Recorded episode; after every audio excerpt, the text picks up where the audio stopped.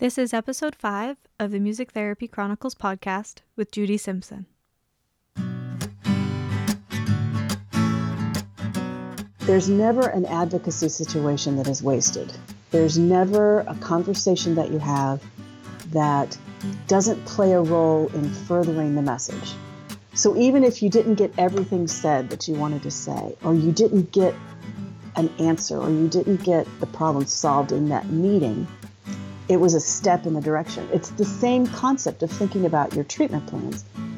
You don't expect to go into your session and achieve all your goals in one session. It's the same way with advocacy. You can't expect one meeting to result in final success and total achievement of all the goals we have in advocacy. You're listening to the Music Therapy Chronicles podcast about music therapy from a variety of perspectives. Our ambition is to inspire and connect listeners through meaningful conversations, just like a music therapy conference you can listen to anywhere. My name is Trisha Kayati, and I am a board certified music therapist from the New England region. If you like what you hear, join our group on Facebook and share your own insights and thoughts about the episodes. You can also connect with us on social media and online at Music Therapy Chronicles.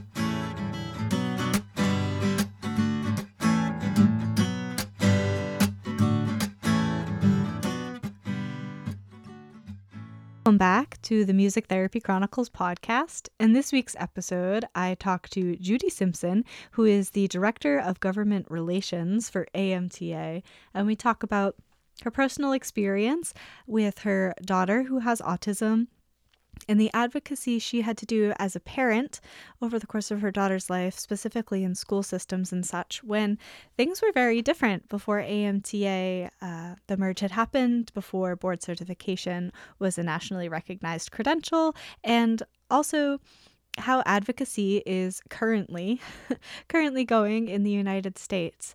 Judy also gives us examples of the different types of recognition, what they mean, some states for each one. And I actually split this conversation into two bits because we did some role play where Judy was the advocating music therapist and I was the legislator. So tune into the next episode to hear that specifically. But this one is also full of great tips, advice, and Judy has a such a positive outlook on advocacy and a very therapeutic mindset in doing it.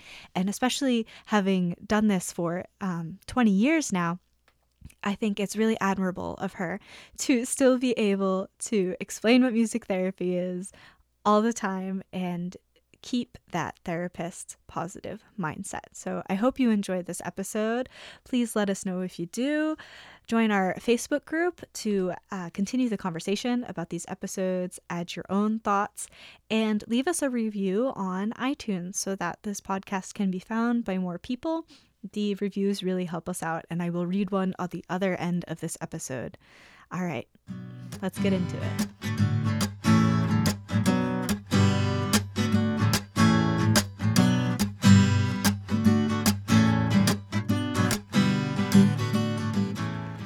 Judy, welcome to the podcast. Thank you so much for having me. Thank you for making the time. I'm uh, excited to hear what you have to say. I think that you have a very specific expertise set, and uh, I think everyone listening will get a lot out of what you have to share today. Thank you. So, to start us off, tell us a little bit about yourself, both uh, personally, things that you're into, and how you found your way to music therapy. Okay, well, I've been a music therapist since 1982, so quite a long time. um, when I was trying to decide what I wanted to major in in college, I didn't even know that music therapy existed, and I had thought about my opportunities um, and was considering being a music teacher in special education. And so I initially started looking into that and then went to a college fair where the university I ended up attending, the University of Evansville, had a booth, and they told me about music therapy, and I was sold. I only applied to that one school, majored in music therapy, and never looked back. So it was just the perfect opportunity. I'm so glad I was able to find music therapy and um, start my career. Um, I initially started in hospital work, and so all of my professional clinical work was in a general hospital setting in St. Louis. And I worked with initially on the psychiatric uh, services and then in chemical dependency, but then I also worked hospital wide. So we expanded the music therapy program and we provided services bedside to every unit in the hospital. We had programs in rehabilitation as well as um, in oncology. We also did music therapy assisted childbirth within labor and delivery on that unit. Um, we the only place we didn't work, we did not work in the ER because that was not really an area of music therapy practice at the time. So this was like through the 80s and the 90s, and it was more the general bedside, general med, ICU, um, and then the specialized units that were within the hospital. So I had a great clinical experience. I really enjoyed the work that I did um, with patients. And then the opportunity came to uh, work for AMTA, and I initially started as the Government Relations and Public Relations Associate, and after a few years, then moved into the Director of Government Relations position. So this August, I will celebrate my 20th anniversary with AMTA, which is hard to believe. Thank you. Um, and so, yeah, it's been quite a journey, but I have to say that my clinical experience has meant so much to my ability to advocate and to help train other music therapists in the process of advocating for the profession and ultimately advocating for increased access to services for the clients that we serve. Yeah, um, how long were you a clinician before you transitioned into a more administrative role, I guess? Or if you have a better um, word, put it in there. No, no. Clinical work was about 17 years. Wow. Okay. So, do you miss it or are you really I, enjoying what I, you're doing? I, I do enjoy what I'm doing, and there are moments when I missed it. I think that first year of not doing clinical work was probably the most difficult. Um, one of the things I did early on after I came to AMTA is I actually did complete the NMT training, and that allowed me. I'm glad I did that right after I had stopped my clinical work because it was still fresh and it was still I could really see the use of it. And then I was able to also address the questions about NMT, even though I didn't go on and, and maintain or become a fellow. Um, having that base understanding was really important to me from the clinical perspective. Um, and I do use music therapy techniques, I guess you could say, even though I'm not actually practicing music therapy actively. Um, I have private piano, voice, and guitar students that I teach in my home. And so oftentimes the students that I see have special needs. And obviously, my music therapy skills come into play for providing those services. Um, and then I think just the clinical skills you have as a music therapist make you a better advocate and make you um, able to interact with all the different populations and all the different audiences that we deal with when we promote the profession and we promote our services. So, those clinical skills, even though I'm not actively involved with patients, um, those clinical skills come in handy every day. Yeah. Um, and I think that a lot of the clinical skills just play into relationships and just like you said, speaking to human beings and exactly. like there's a, there's a lot to keep in mind. And I find um, sometimes I when I'm talking with friends or family, I'll I'll make a comment about something, and they'll respond back with it's it's not something they ever thought of that way. You know, they they don't have that therapeutic mindset. Um, that kind of training for when you're dealing with other people. Exactly. No, it mm-hmm. does. It's such an incredible skill to have to be able to be a good listener, to be able to reflect what you think is being said, and then being able to, you know, offer your points. And those are the prime skills that you need, the primary skills you need in any kind of advocacy. Yeah, which is a ton of what you do. So before we get into that, um, you mentioned you use your clinical experience also for teaching uh, lessons some of them mm-hmm. adaptive. You mm-hmm. also uh, have a daughter who is on the spectrum. Yes, she is. Um, yeah. Um, my daughter Jana is 25 now and um, was originally diagnosed with the PDD NOS back when that was a new diagnosis. And um, I did do quite a bit of advocacy for her throughout her time in school to um, be able to receive appropriate services um, through her IEP And um, that was an interesting experience being on the other side of the table. Even though I had never really worked in special ed as a music therapist, I understood that process and I understood the system. And coming to it as a parent and realizing how sometimes difficult it can be for uh, individuals trying to advocate for their children, um, I, I, I was grateful that I had the experience as a clinician to help me in that process. But it was very challenging at times. Yeah, and I'm sure that aids you in in your position now communicating to parents uh, because you you have more of a sense of what they need to hear or maybe if they're asking a question but they're not exactly sure how to word it you you have both sides of that which is wonderful yeah. It really has been a great one of the things I really like about my position is being able to talk to parents and being able to, you know, let them know and identify I've been in your shoes and this is I understand how you feel and this is what I recommend you do if you're trying to seek music therapy for your child. So it has definitely made a difference in the approach that I take when I'm assisting parents throughout the country. Yeah.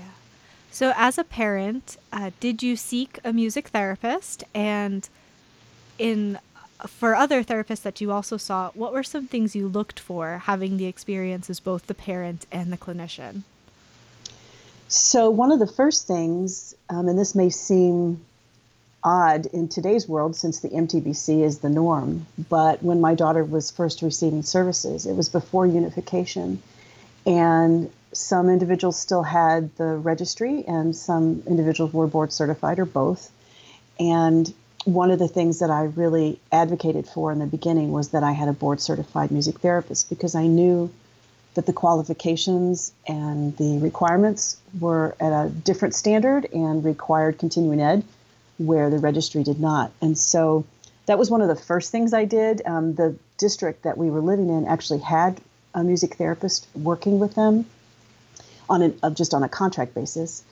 And when I found out that they weren't board certified, I refused services and worked with, um, at the time, NAMT. And um, this was while I was in leadership in the Midwestern region. And we advocated with the Missouri Department of Education to make sure that board certification was listed in the state regulations. So this was 1996, 97. Um, and so that was really a big accomplishment at the time uh, to actually get the MTBC listed in state regulations. And after that, the district that served special education students in the St. Louis area um, actually increased the number of music therapists. I think at one point they had maybe 10 or 12 music therapists that were wow. contracted that went out through all the different districts across the county. Um, and so it really did help to increase access to services once we got those state regulations changed. So that was exciting to be a part of that. And that was really, I would have to say, because of that experience as a parent, is why I ultimately ended up working for AMTA in government relations because I'd had that personal experience and it really did, it demonstrated to me the importance of the clinician and the parent role in the process of advocacy and made me realize how much more needed to be done. So it it kind of allowed me to move from clinician to to advocate to an association uh, staff person. Um, and as far as finding music therapists, then when we moved to the Maryland area, um, it was a little difficult to. We were unable to get services in the first district that we moved to. Um, we even brought attorneys with us to IEPs, and we tried to bring in, you know, uh, people that could speak to the topic. Um, but it was a very contentious um, situation, and so we were unable and unsuccessful to, in getting services there. So we ended up moving actually to the eastern panhandle of West Virginia and started advocating there. We also had to do quite a bit of advocacy and bring in experts and bring in outside evals, but as a result, we not only got music therapy, but we also had additional OT, speech. Uh, we had an educational consultant rewrite the entire IEP, and it ended up being a really great um, program then for my daughter. But it all started with my advocacy for music therapy. So um, it was really incredible to see the change in perspective. You know, initially and I think a lot of parents run into this where the therapists that are working with your child might say, well, these are my goals. These are the speech goals. These are the OT goals.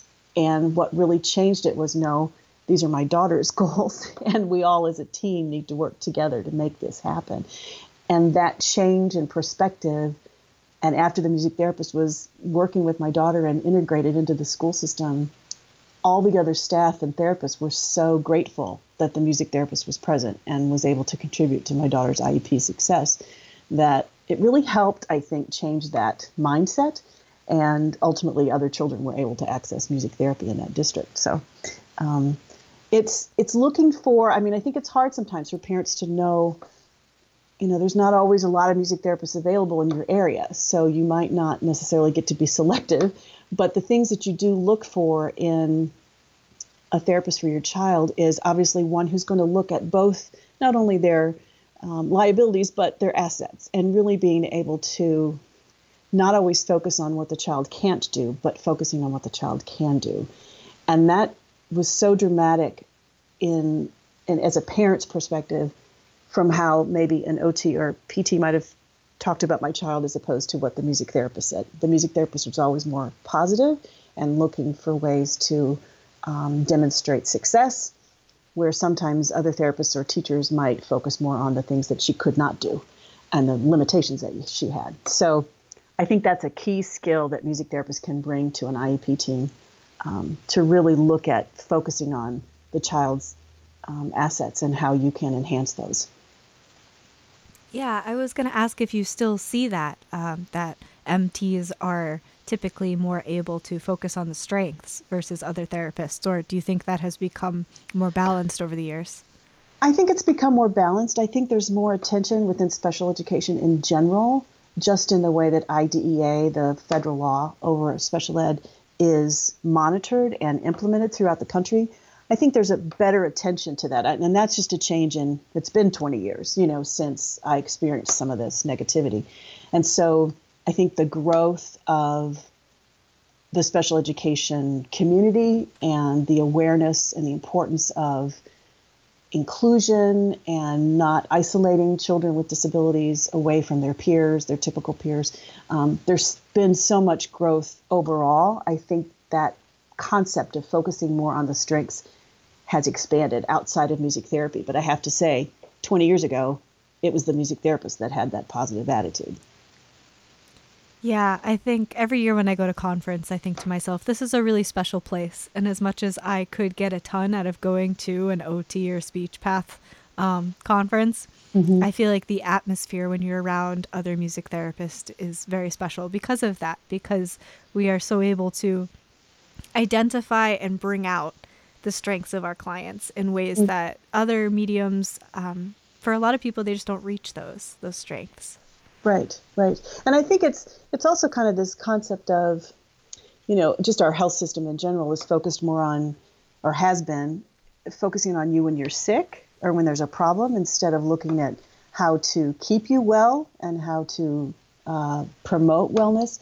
Um, and so we're, I feel like we're kind of in that place where we cross both sections. It's not just about assisting people who are in need of help, and that's definitely where we fit, but then also bringing them and in, in continuing to include music in their life in a way that's therapeutic so that they can maintain their abilities or they can improve their abilities or they can uh, maintain wellness. So um, I think that's that's kind of true for just how we look at medicine in general, just how the how our communities look at it.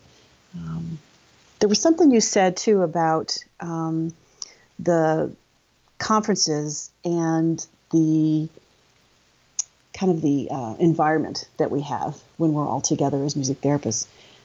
One of the things that it reminded me of is how, in our advocacy work, legislators and even state agency staff have said to us that it's so nice to work with us as music therapists. Not that other therapies and other advocacy groups are, are bad or that they're they're not positive, but that we're just different in our approach when we're dealing with state recognition efforts and when we're trying to deal with increasing access to services that we tend to be more focused on the client and less focused on ourselves that we're more positive and more pleasant to work with. And what I always like to say is we try to take the high road in our advocacy, that we don't play dirty, we don't get into or try not to get into kind of the politics of things, but focus more on what is going to benefit the clients that need music therapy. What do we need to do to make that happen and make that more accessible?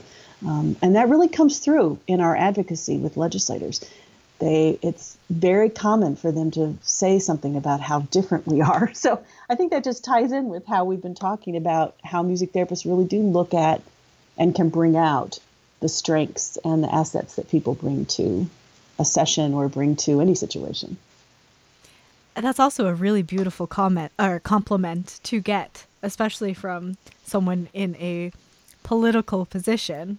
Um, right. I think if someone ever said that to me, I you know I would write it down and keep it forever whenever I'm having a bad day.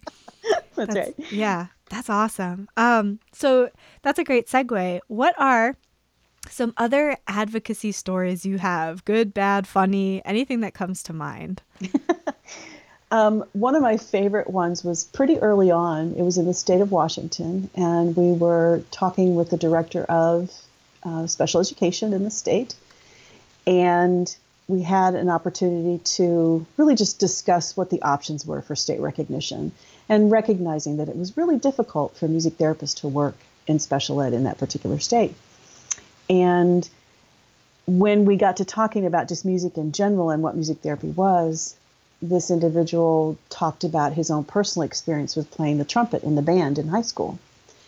And went on and on about how wonderful it was and what great memories he had about going on being in parades and going on band trips and um, and it was a very positive he had a very positive reaction to talking about music and i really helped in the conversation just like you would as in a therapy session i tried to facilitate him sharing that information and giving him positive feedback for um, that experience that he was sharing with us and when we finished, we you know we talked about the music therapy things as well. But when we finished the meeting and we were walking out, um, other individuals that were participating in the meeting were a little frustrated that he spent so much time talking about his personal trumpet playing. and and I said, but the thing you have to remember is because we allowed that opportunity for him to connect on that level with us, he's going to remember us he's going to remember the music therapist. And I think a lot of times the advocacy that we do, I, I, know sometimes music therapists get really scared about talking to a legislator or talking to an agency head or somebody that's, you know, has some kind of power in a state position or even or a federal position. And yet we all have this common denominator with the music. And it's very rare that you find someone who doesn't have some type of reaction or experience or something they want to share with you about how they use music. Oftentimes they are musicians or they at least, you know, play for their own uh, enjoyment, but it's a great way to connect with people on that personal level. So it it makes the interaction less, I guess, less formal and allows you to connect and so the fact that we allowed him to talk about his personal experience with music made such a difference in the dynamic of the meeting itself, made the meeting less tense. Uh, it wasn't adversarial in any way. He was very open to hearing what we had to say. We talked about how to problem solve the situation with access and special ed. And it just it made the whole meeting a much more productive and positive experience. And so even though it may seem off topic to allow the people to talk about their own music experience, it really does contribute to the overall success of your message. Um, and I think that because the thing we really strive to educate our therapists on, as well as the champions we have outside the profession that support us, is that there's never an advocacy situation that is wasted. There's never a conversation that you have that doesn't play a role in furthering the message. So even if you didn't get everything said that you wanted to say, or you didn't get an answer, or you didn't get the problem solved in that meeting, it was a step in the direction. It's the same concept of thinking about your treatment plans. You don't expect to go into your session and achieve all your goals in one session. It's the same way with advocacy. You can't expect one meeting to result in final success and total achievement of all the goals we have in advocacy. So it builds over time. And just as you build a rapport with your client over multiple sessions, you build rapport and a relationship with these legislators and these advocacy, these uh, agency officials over time. And you can't just do it once and then forget about it. You have to nurture that relationship. So the fact that you have that in knowing that that person in particular was a musician or maybe still plays, you can use that then when you do follow up. You can say, Oh, it was so great to talk to you about music therapy, and I loved hearing about your experience playing the trumpet in the high school band. Do you ever think about still playing? You know, you can use that as a conversation starter, you can use that as a way to connect. Um, it's so important to realize it's about the relationship.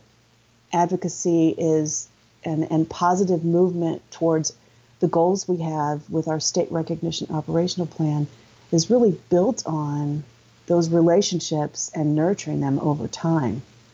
Um, so it's very similar to what you do as a clinician. That's a beautiful story and a fantastic example of what we were saying earlier about how our training plays into all of this, especially mm-hmm. when you related it back to this is a relationship. You're not going to achieve all the goals at once. It's so true. Um, and definitely something to keep in mind for anyone out there. Even I, I would say if you're trying to get music therapy in a school, like you said before, or in, in a hospital or whatever, um, sp- uh, spending the time to create those relationships and to do the listening. Well, it's similar to what, you know, because some of the work I do with AMTA is assisting music therapists if they're starting a private practice or they're wanting to, you know, propose a contract to a particular employer. Um, and it really is it's always we're doing advocacy all the time. We just change the message to fit the audience.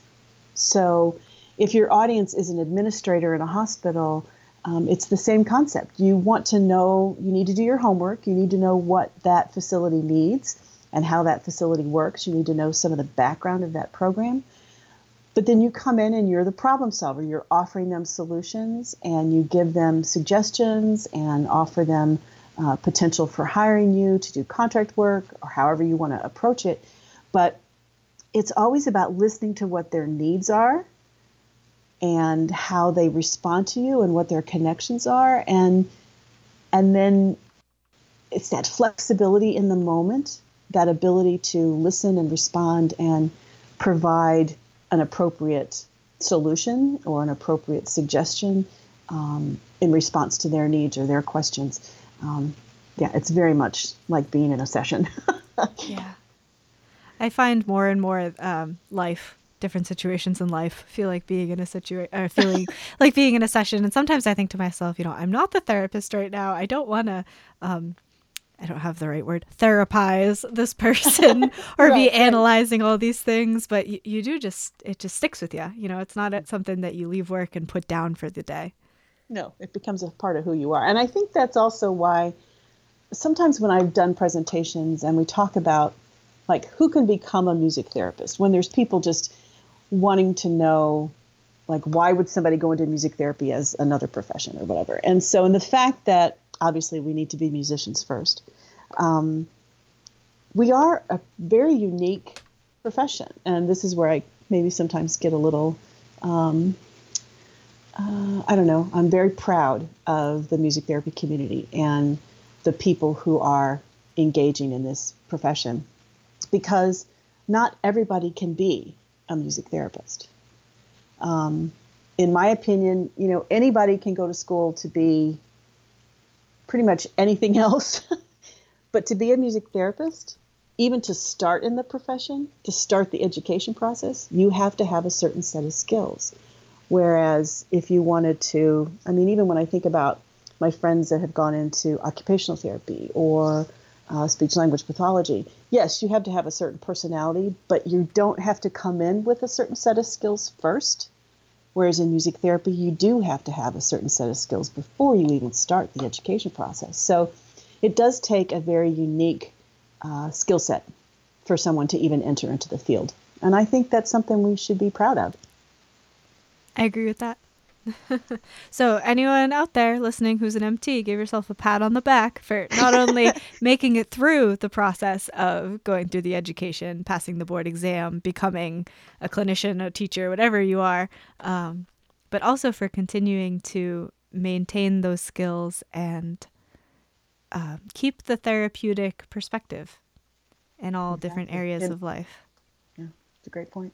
Yeah. So, for anyone who is unsure, unclear on the different levels, the different types of recognition, for as far as state recognition, licensure, um, all of those kinds of things, can you give us a quick rundown of each one and what they mean?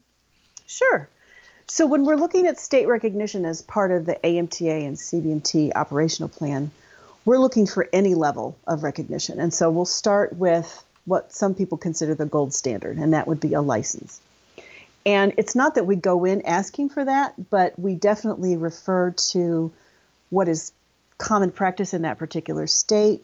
We defer to the recommendations from the legislators, and we do have to consider the political climate in each state to determine what level of regulation we look for.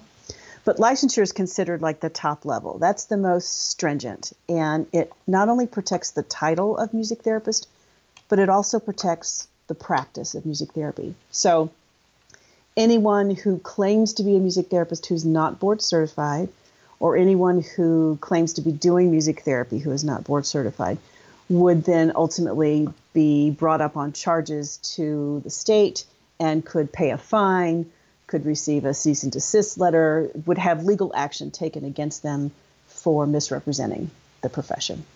And so that's the strictest level. And so we have licensure in six states currently um, across the country.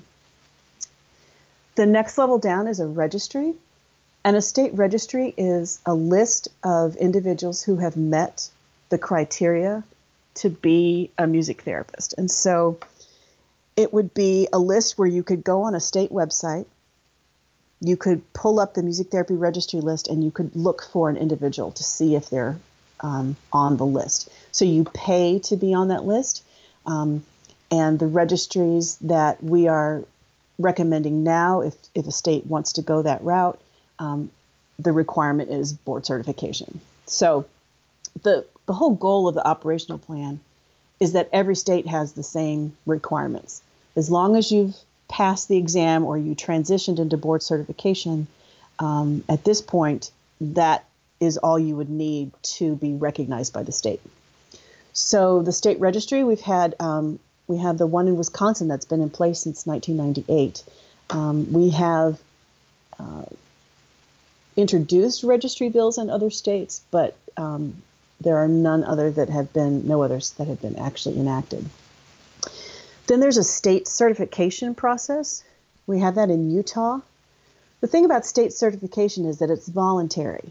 So people can still do music therapy, but they could pay a fee to the state and have the state certification credential added to their title. So they'd be a state certified music therapist. And it's sort of like when you are looking for someone to do services um, in your home, or if uh, you look for professionals like plumbers, contractors, people to do the lawn care, you can look on their websites and see that they're state certified. They've met a certain set of requirements and they've paid their fee to the state, but you don't have to do it. So there are, you can still practice music therapy in the state of Utah without the state certification. It's just the state certification ensures that you've met the board certification requirements. So it doesn't have the same legal implications, but it still recognizes the credential and the profession. And then the lowest level of recognition is title protection. And we do have this in Connecticut. And this is where, if you are claiming to do music therapy, you do need to have the board certification.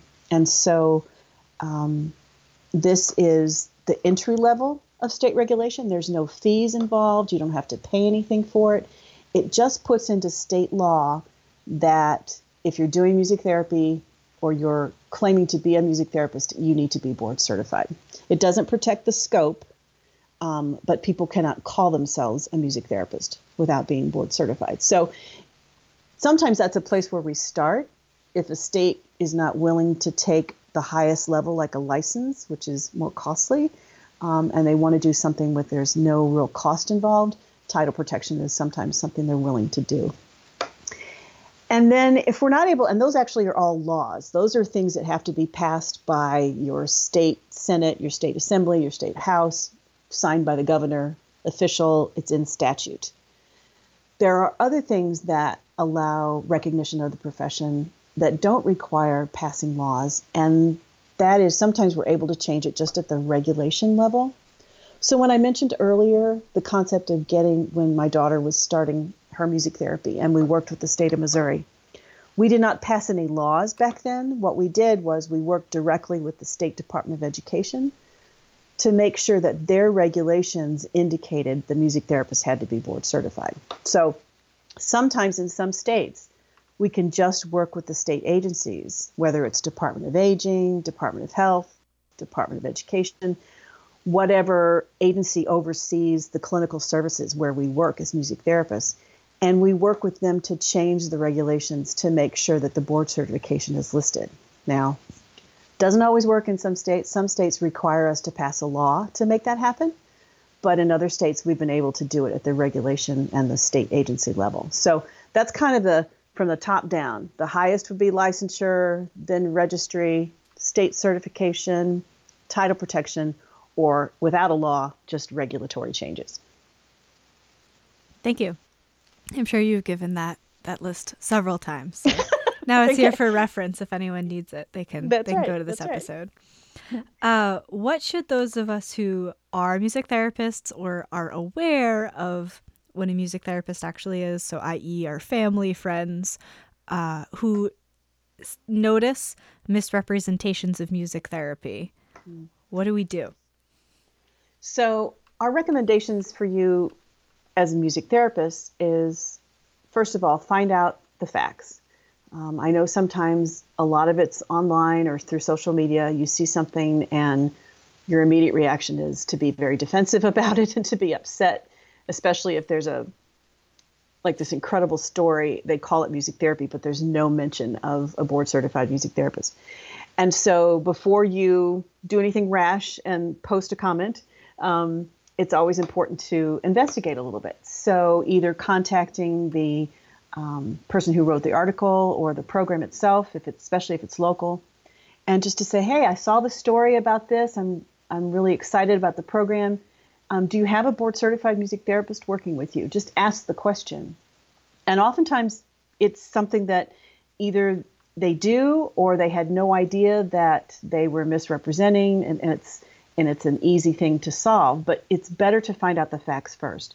If you do find out that they truly are misrepresenting and um, and they have no clue that the profession of music therapy even exists, um, there is a guide on the AMTA website that talks you through the process of how to respond to misrepresentation.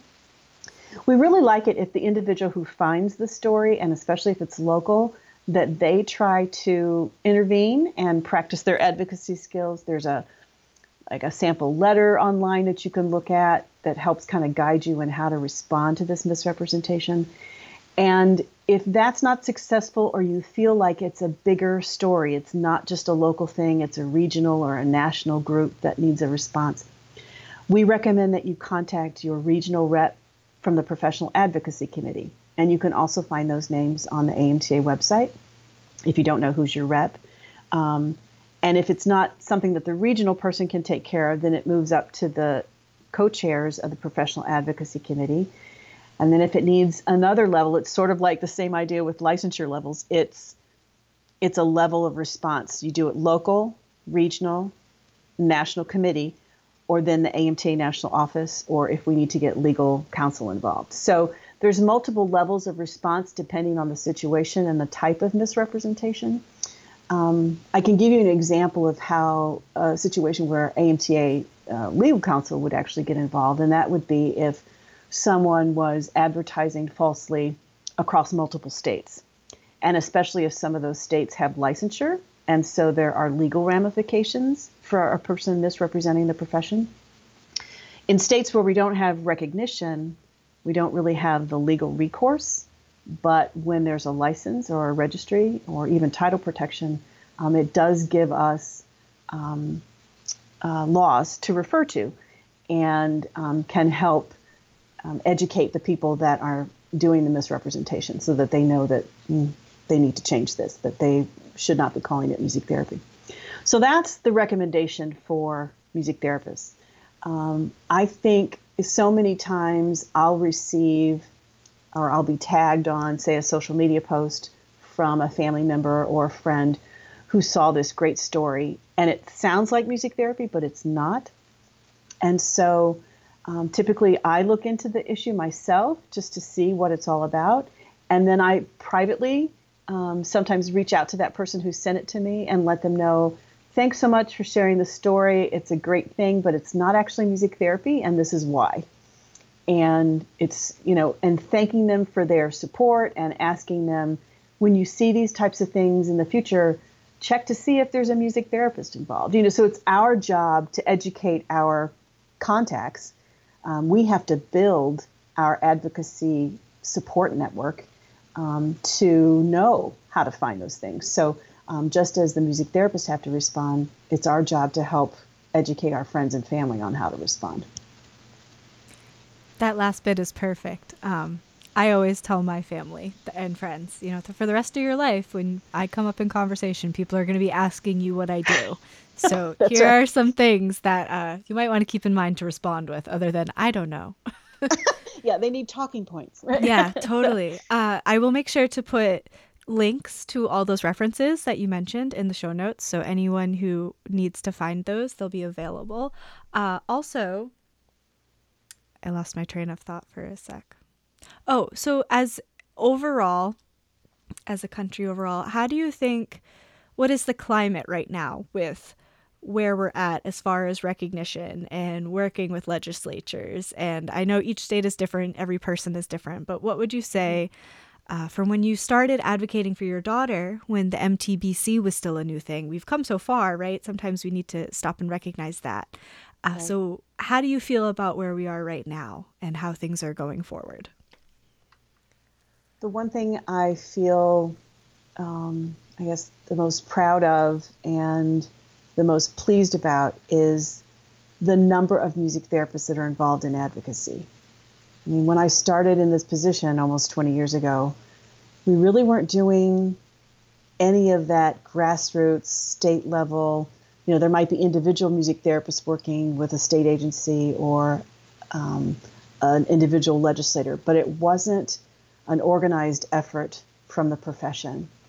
And to see the growth of interest and awareness and passion from the music therapy community to be actively participating in all the Hill Days. I mean, we had, I alone attended six Hill Days just in 2019. And wow. so, and Kimberly Sena Moore attended some, and Dena Register attended some, and Maria Fay attended some. And so it's just when I think about, you know, back in like even the early 2000s, there was like one state that had a Hill Day. so to um, to the growth and all of the, I mean, there's over 300 music therapists involved in this in active task force work. The commitment, that's a volunteer hours that go into contributing to task force success and um, the state recognition plan. So that's one of the things that really is just, I don't know, I sit back and I think, wow, this is great. This is something that is really pushed, I think, um, the music therapy community forward. It's obviously made more people aware of who we are. And as far as the climate, you know, it just just when you think you've got a handle on it, it seems like it changes because it can change every couple of years, just depending on the election cycle for different states. But what's been really interesting is that music therapy is a bipartisan topic. We've had just as many Republican as Democratic sponsors. It's not that one party over the other supports it. We have support from both sides of the aisle. So that's the good thing. I think sometimes the barriers that we find in state recognition is more about it's not about music therapy. There's support for music therapy. That's not the problem. The issue we sometimes run a, run against is um, the um, anti-regulation, or they some individuals or legislators feel that if you create a state regulation for a profession, it limits people's ability to work. And one of the things that has become key in our advocacy efforts is to demonstrate that there's a need to protect the public through state recognition. And that's really the point. You can't really have, you can't ask a, leg- a legislator to support state recognition of a profession if they don't feel like the state needs to intervene to make sure the public is protected. So that evidence of harm being done by if somebody who's not qualified, being able to demonstrate that is important. Being able to demonstrate that the skill set that's needed to do music therapy does require at least the board certification, and that anyone trying to do it or claiming to do it without the training, the education, training, and, and credential could potentially cause harm to an individual. So, if we're able to demonstrate that, it doesn't really seem to matter what party is in power in a particular state, um, or if they tend to be anti-regulation. If they understand that we really do look, we're looking to protect the public, then they're on board. So. Um, sometimes there are just factors in place that obviously we have no control over it can be something totally unrelated to music therapy. I mean, we've even had bills pass in both the House and the Senate and then be vetoed by a governor, which is really hard to take. um, we've had that happen in a, in a few states over the last 14 years. And you realize that, once again, it's not about the profession, it's not about support for the profession. Um, it, in those cases, it really was more of a political thing, unrelated to our individual bill.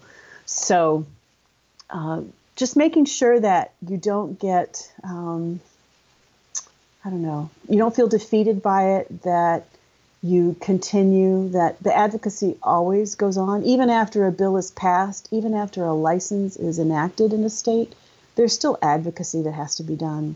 Um, and that's true for all professions. I mean, I feel like that's just something that is a part of our um, part of our work in healthcare and education is to always be advocating for the clients we serve. So, um, but I, I do feel really positive about the strong support and the activity of all the therapists involved in this process. It's very exciting. That's really good news to hear. And um, protecting the public ties nicely back to your earlier comments about legislators acknowledging us putting the clients 1st mm-hmm. in our mm-hmm. advocacy efforts. Um, and again, just just a really therapeutic mindset to keep. AMTA, if I remember correctly, uh, in their podcast, Podcast Pro, um, recently, kind of recently, put out an episode about harm uh, and mm-hmm. recognizing the potential for harm and how we need to do that in a profession so we can use that in our advocacy. Mm-hmm. Yeah. So if anyone has access to that podcast episode, if you're an AMTA, AMTA member and can listen to that, um, I would I would suggest that you do that because that was also a great episode. Yeah, it's really important for us to be able to, because I think we all know it, and maybe we've seen it where someone who thought they were doing music therapy um, created a negative situation for a client. It's being able to have that in written form to be able to track it and to collect those stories so that we can um, have those stories to share with legislators because we are asked for those stories in our state recognition advocacy work. Yeah. So there's there's a good one. If anyone has a story, they're looking for them. We're looking for them. Yeah, yes, please not, let us know. Yeah, for sure.